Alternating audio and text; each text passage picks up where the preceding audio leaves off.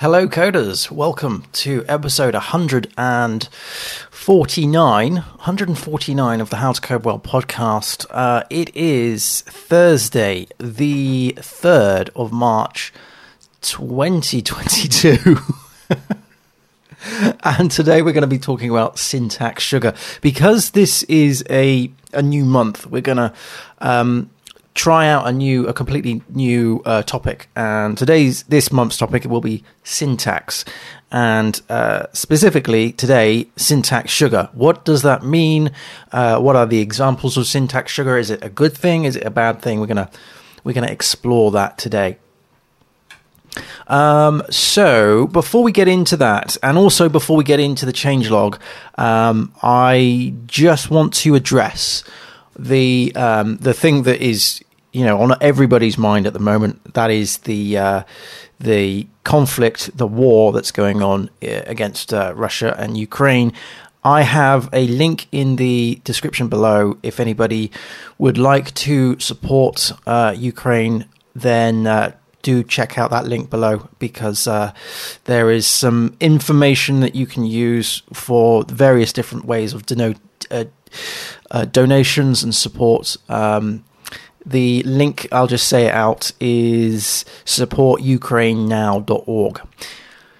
Okay, so let's get on to the changelog. The changelog to, this week uh, it's fairly long. There's quite been a quite a, a bit of change. Um, we have done the. Uh, well, Goose is now nine weeks old. Goose is at the uh, English Springer Spaniel that we, we now have. So this is the second one. He is nine weeks old, a bundle of joy, and has razor sharp teeth. Uh, so we've been uh, we've been uh, taking shifts, me and my wife, to uh, stay up with him whenever he's you know cries. Uh, dogs at that age have a very small bladder, and therefore, whenever they wake up, they need to go to the loo. Um, and we've been doing this quite frequently, um, about three or four times a night. So, uh, and and they'll grow out of uh, grow out of it because once they they grow older, their bladders get bigger, and therefore they can hold more things, and then eventually they'll be able to sleep through the night. It's one of those things that, that just has to develop and, and uh, as they grow. So I'm hoping that in the next few weeks I'm going to be able to have some decent sleep for once. Um, and because of that, I haven't really been doing a lot of running or exercise because I've been trying to keep myself, um, been trying to keep myself awake. So my caffeine intake has increased and my exercise in, um, amount has decreased unfortunately. But anyway, that's just the way it is. Enough complaining. I'm also working in the land of legacy at the moment. Um, so I've been doing a lot of stuff and will be doing a lot of stuff on things like, you know, PHP 5.6. So just to let people know that 5.6 is still around. 5.6 is still around. Um, but it, it that won't have any impact on the stream on what we do on, on on live streams and stuff.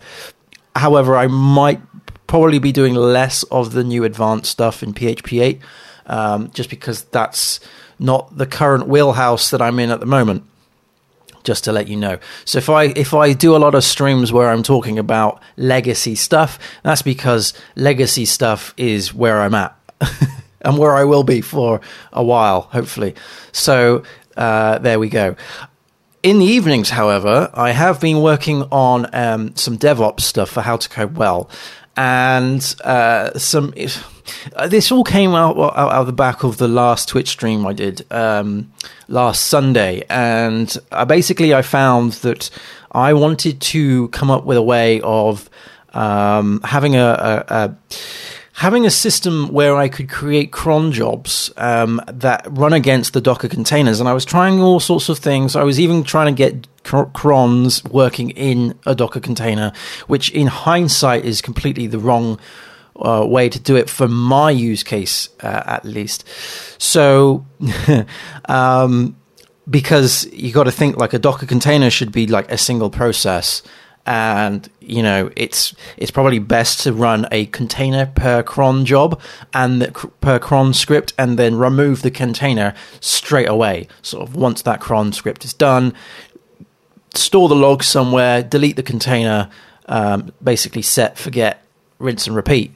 Um, and I was going through all sorts of different ways of trying to get a, a, a, container that was kind of up for a very long time that was dealing with multiple crons. It's it's basically now moved into the fact that I actually need to create a, a lab, uh, a host machine um, where I can uh, have Docker containers on that host machine and have the cron working on the host machine that will spin up the various Docker containers whenever I need them. Uh, so basically, it's going all the way back to what I when I was using Docker machine. Um, but in fact, what I'm doing now, because of the fact that I, am running on Mac M1s and stuff, um, instead of using Docker machine, which is obviously um, doesn't exist anymore, I've been using Vagrant. So I'm actually creating a Parallels uh, virtual machine, say a Ubuntu virtual machine, through Vagrant, which then has Docker on installed inside. And I'm playing. There's, I, I've got to a point where it's installed, and it's. I'm having all sorts of problems with with um, uh, file system permissions and all of that jazz. So, yeah. But I have that running. I've also got Ansible running against it as well. So it's a Vagrant Docker Parallels Ansible sort of thing, hodgepodge at the moment. But um, I might be playing around with this on stream, so that's why I'm bringing it up. Um, maybe uh, maybe in a few weeks' time. Because obviously the How to Code Well website needs to have cron jobs running against it, and I want to create an environment in which those cron jobs um, can work on, can can can be used in, in a sort of a semi-test sort of pre-prod sort of environment that I can spin up. So there we go. Um, I we have also uh, been doing the reviewing of uh, the, the the PHP course that we're doing and we've got two, well on tuesday on youtube we did tutorial 5 and tutorial 6 so that's the documentation for tutorial 5 and tutorial 6 um, that's done. So we are now on tutorial 7 which means that um, uh, the end is kind of more in sight than it has been, which is always good. So that's coming back. So uh, on the Tuesdays, that's what I'll be working on. And I think the the stuff that I was finding on Tuesday was the fact that I would probably need to do another pass, another review pass of the whole thing again, just because there's a couple of um, issues that I'm finding with the way in which I'm writing the documentation. It's not very consistent, so that's what we'll. I'm probably going to have to do that it might be a quicker pass than just doing the whole thing from scratch. But there we go. So that's the PHP course login. It's still going on. It's taking a bloody long time to be honest, but it's uh, it's still going on. And the last thing I want to talk about before we get into the syntax sugar, before we actually get into the topic of today's show, um, is that next Tuesday at 7 p.m. I'm actually going to be doing a talk, giving a talk um, remotely to the Northwest Drupal user group or NWD, sorry, NWDUG, NW um, I will have a link in the show notes below um, for that. Uh, if if anybody's interested, it's a remote talk. So it's a remote talk. The uh, it's on Meetup.com, and I will be talking about PHPStan. This is the talk that I've given in various places this year, and um, I'm giving it to uh, the Northwest Drupal user group next Tuesday at 7 p.m. And it's uh, Code with Confidence using PHPStan. That's the title of the talk. Okay, um, apologies. Uh, before we actually get into the syntax sugar stuff, uh, there is a question that I want to answer. The question has come in today, actually. Um, and this is from Daryl Wolf Wolf Wolfolk folk Wolfolk. Um, and this is based on the what is a PHP interface. So I, I thought I would just answer this here, and then I'll I'll follow up with actually the text of reply. So this is a comment on the on the what is an interface video that I did, tutorial that I did. Okay, so Daryl is asking, uh, what is the point of a contract if your code already agrees on how its classes would work, since you have the same name uh, name methods? The process uh, the process uh, class seems to do uh, what the implementation class uh, would do by passing the class you want want it since you. So essentially, what we're saying, what Daryl's asking is, what is the point in having a contract? Uh, what is the point of having an interface when the interface uh, is defining the methods? That the methods are already existing in the concrete class. So let's say you've got a class that is a product, and that product has um, sort of a, a, get product name or get name, get price. Uh, think of other things. Um, I don't know uh, set content, that kind of stuff. So th- those those methods, or you know, calculate or uh, you know, reorder or whatever. So th- they would have a series of methods, and the question Daryl is posing is, you know, what is the point in having an interface when you could just pass in that class to various different places? Uh, this is a very good question, and, and it, it, certainly um, trips me up or ha- tripped me up when I started learning what an interface was. It's when you take a step back and you're thinking, well, actually, this interface could be used for other classes as well, not just this class that I'm on. So let's say um, I use the product example. Um, let's say we have a, a, different type of product. Maybe it's a um, Maybe it's a subscription product, not an actual physical product. Maybe there is a digital product as well.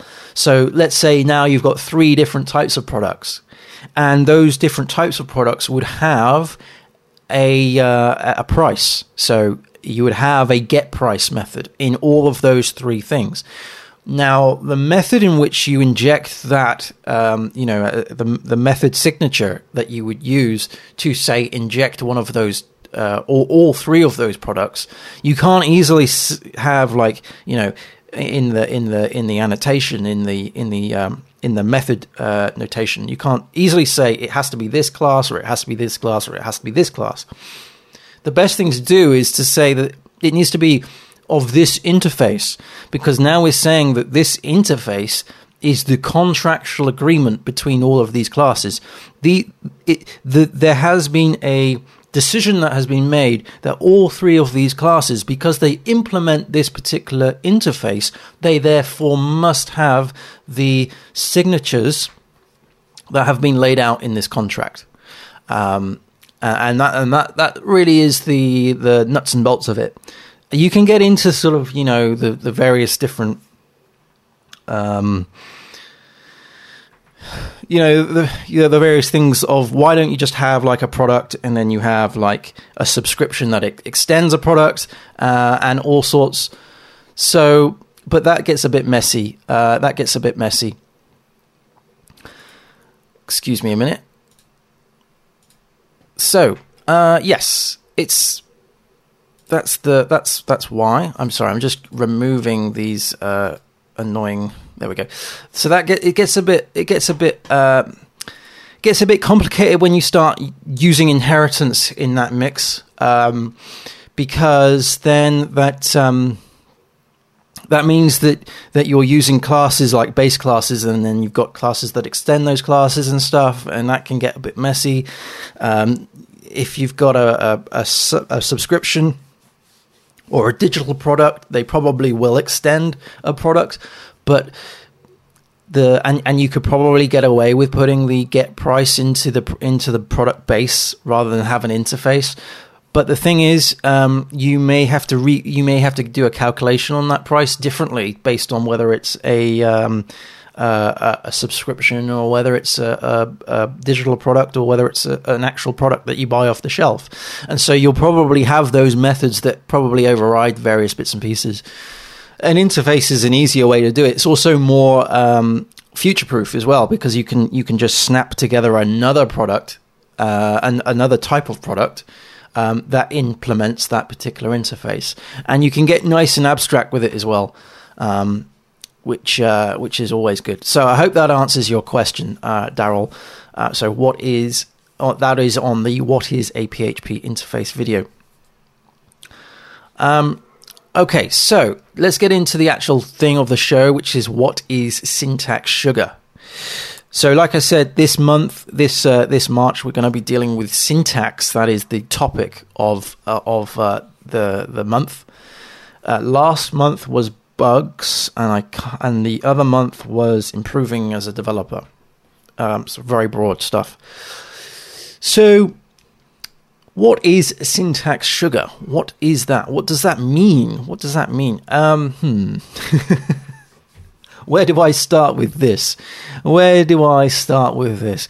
So it, it's a term people use, developers use, when we're writing code that is, I guess, more helpful for humans and, dare I say, with a massive asterisk, more readable for humans than, say, a computer.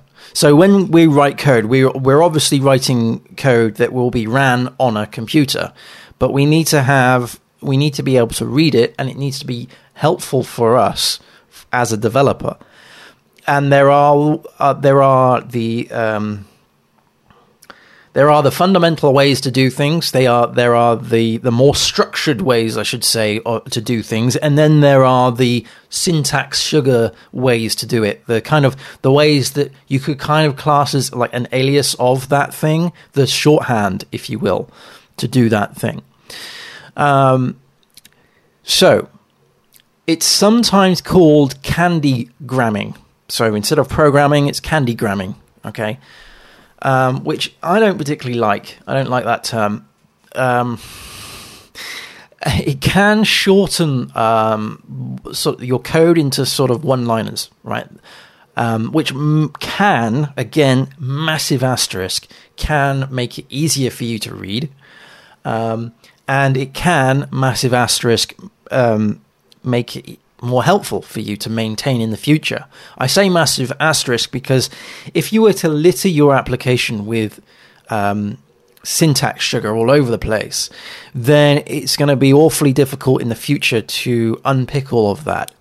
And that's essentially what you will have to do. You will have to unpick the the the shorthand notations in order for you to actually get to the raw uh, structured syntax.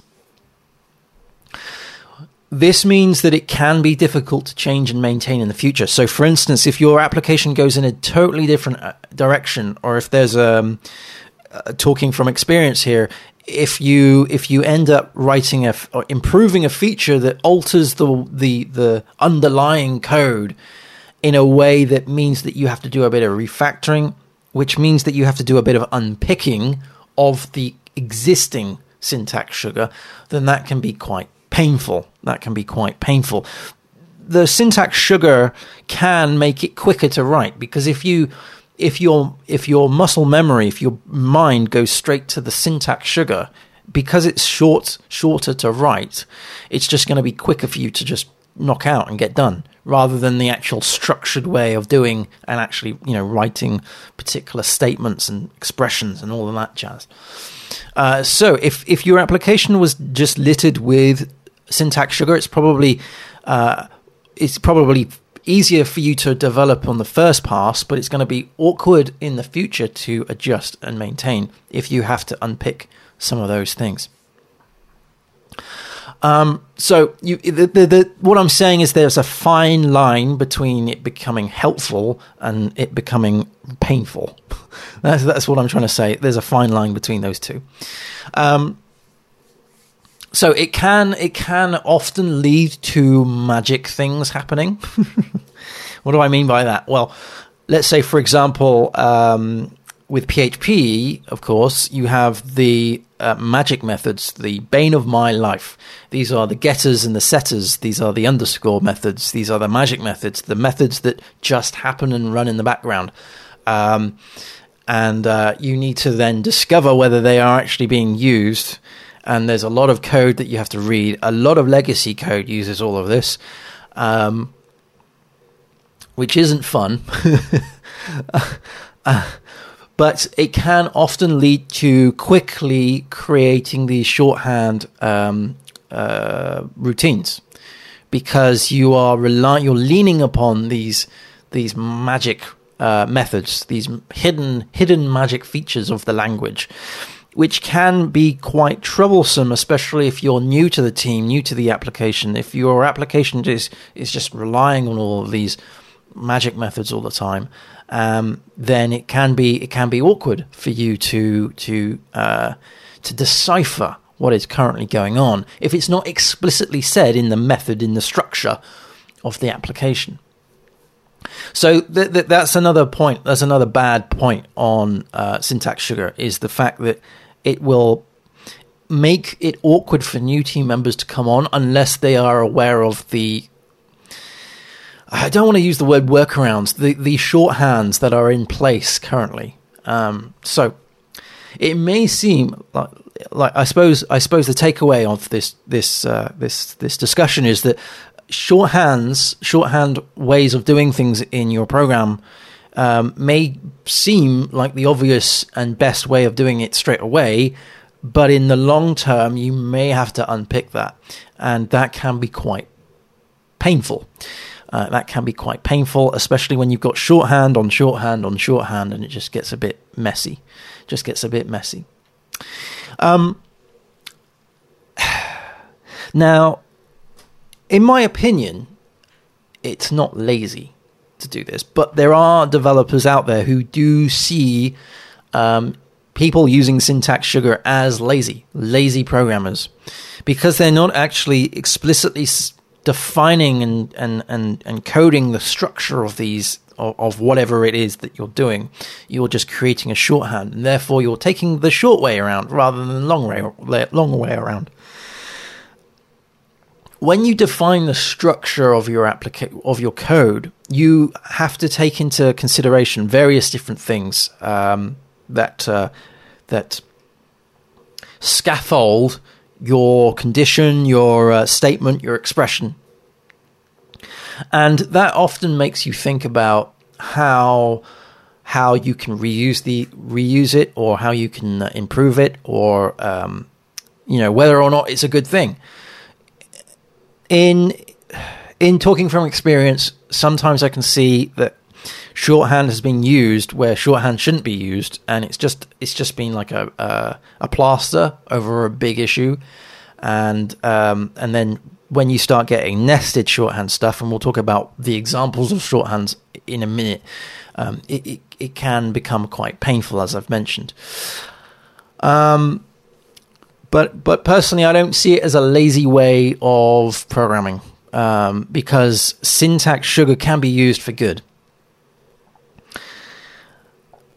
If someone doesn't know the actual underlying structure, though, of the code, um, so if they can't reverse engineer the shorthand, the the syntax sugar, so they don't actually know what the the shorthand looks like in its in its uh, normalized structured form.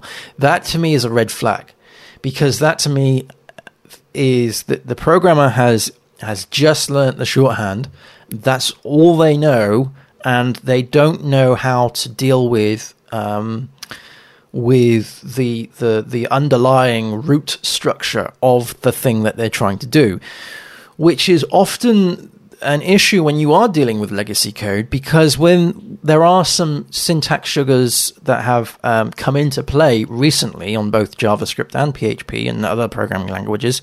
So if you come against a legacy application and you don't have the latest version because you just don't have it installed, you are going to be stuck because if all you know is the latest syntax sugar, then it will be it'll be very difficult, tricky to to decipher the actual structure of the underlying code. Um, so, with that point, I would say don't rely on it. Don't don't rely on you knowing the syntax sugar. If you, it's more important, in my opinion, to know the underlying structure. Um, so I guess I guess the the the benefit of syntax sugar is that it reduces the amount of syntax needed to actually do the thing, um, which can make your code cleaner, quote unquote, and more readable, quote unquote. However, again, going back to this fine line, um, if it's done badly, if it's done badly, then it can lead to overcomplication and therefore bad abstraction and then even worse readability for you and your team. So, technically speaking, um, it's well, yeah. I, I, I'm on the fence of it. I'm, I'm, I'm on the fence. If I was to work on a legacy application, then I would probably prefer less to do uh, syntax sugar and more to do with the actual structure of it. Um, especially if you're trying to navigate, you know, can you or can't you upgrade to this particular version of this particular programming language? You know, if there's syntax sugar available in the latest version, that's all well and good. But you have to fully be uh, completely bought into the fact that you're going to do an upgrade, and um, it's it's almost like um, it's almost like a breaking change. You know, if if there's no there's no going back, there's no going back. Essentially, what I'm trying to say. Okay, so what are examples of syntax sugar, this thing that I've just been babbling on about. What what is it? What what is an example of it? I've I've talked about the pros and the cons. Let's give you some examples of uh, syntax sugar in JavaScript, for example. So JavaScript is full of syntax sugar, and it's it's it's not a, a secret that I am not massively keen on JavaScript anyway. Um, and one of the reasons is because of the amount of syntax sugar in JavaScript. Um, because you're you're often stuck with does this framework allow me to do this or is does this does this library allow me to do this i've got no idea um, and that can be quite painful and then you know does my various linting things and my other bits and pieces that i'm got in my javascript pipeline are they allowing for these new features coming in Ugh. So anyway, anyway, okay. examples of syntax sugar in JavaScript. So um, the for loop, the for loop. So you, normally you would have like a for and then like an, uh, a, a, variable, and you would say that that variable, if it's less than a given number, then you would increment uh, that variable each time until it gets to the point where the, the, the variable matches the number of the of the of the given length or, or what have you.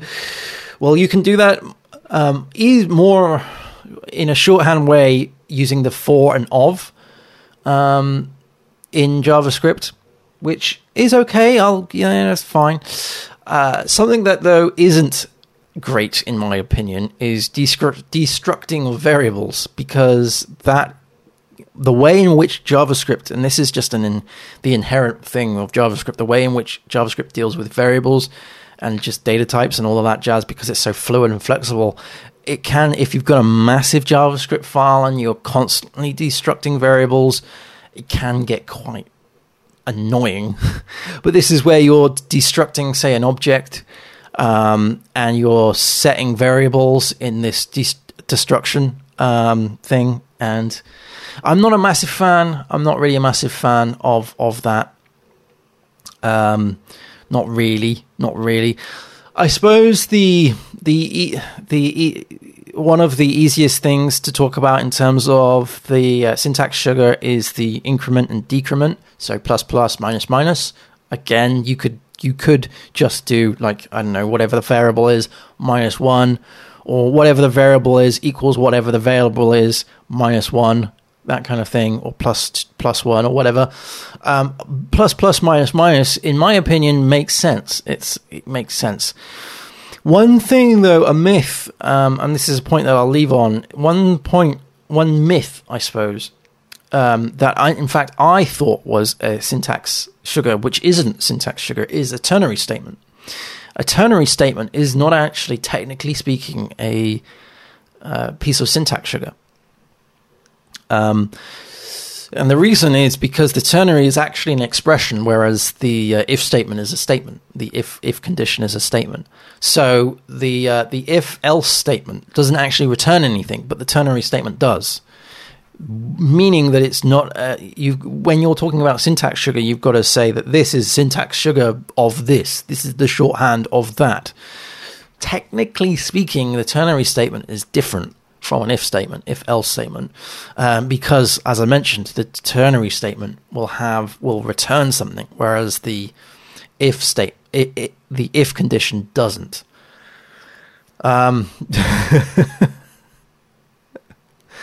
uh, so it's yeah, it's I, I shouldn't say statement. It's the ternary is an expression, whereas the if else is a statement. That's kind of, but the, we're getting into some really weedy semantics there. Um, you know, I use the word, I use ternary statement, ternary expression interchangeably, I suppose. Um, you know, you know, whatever, you know, sue me.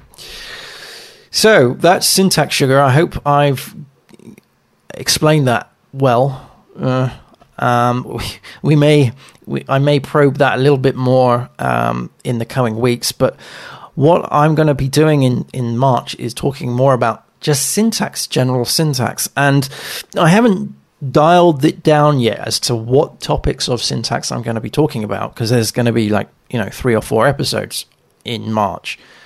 Uh, one of which, though, I really want to talk about, and that is to why one should learn syntax before actually learning um, the the glitzy, glamoury frameworks and libraries. Um, so, learning the, the the the basics of syntax, and I might come up with a list of all the types of syntax one needs to learn in order to to to, to be in a place where they can actually start uh, looking and expanding their horizons into different frameworks and stuff. Because, of course, if you were to jump straight onto the framework bag, um, uh, wagon, then you're going to be in a world of opinion and um, in, instead of a, instead of a world of fact.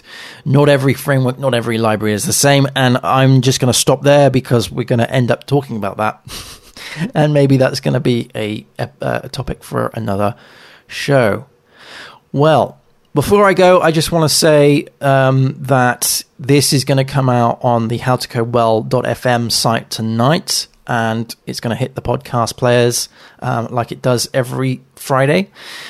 Um, so you can get that at howtocodewell.fm, and you can search for this in pod, in Spotify, in in, in uh, uh, iTunes, and all of those other good places. Google Podcasts, How to Code Well, and uh, thank you very much, Daryl, for uh, the question there on uh, interfaces. I hope I've answered that. If I haven't, please do let me know. I'll follow this up with a message as well too.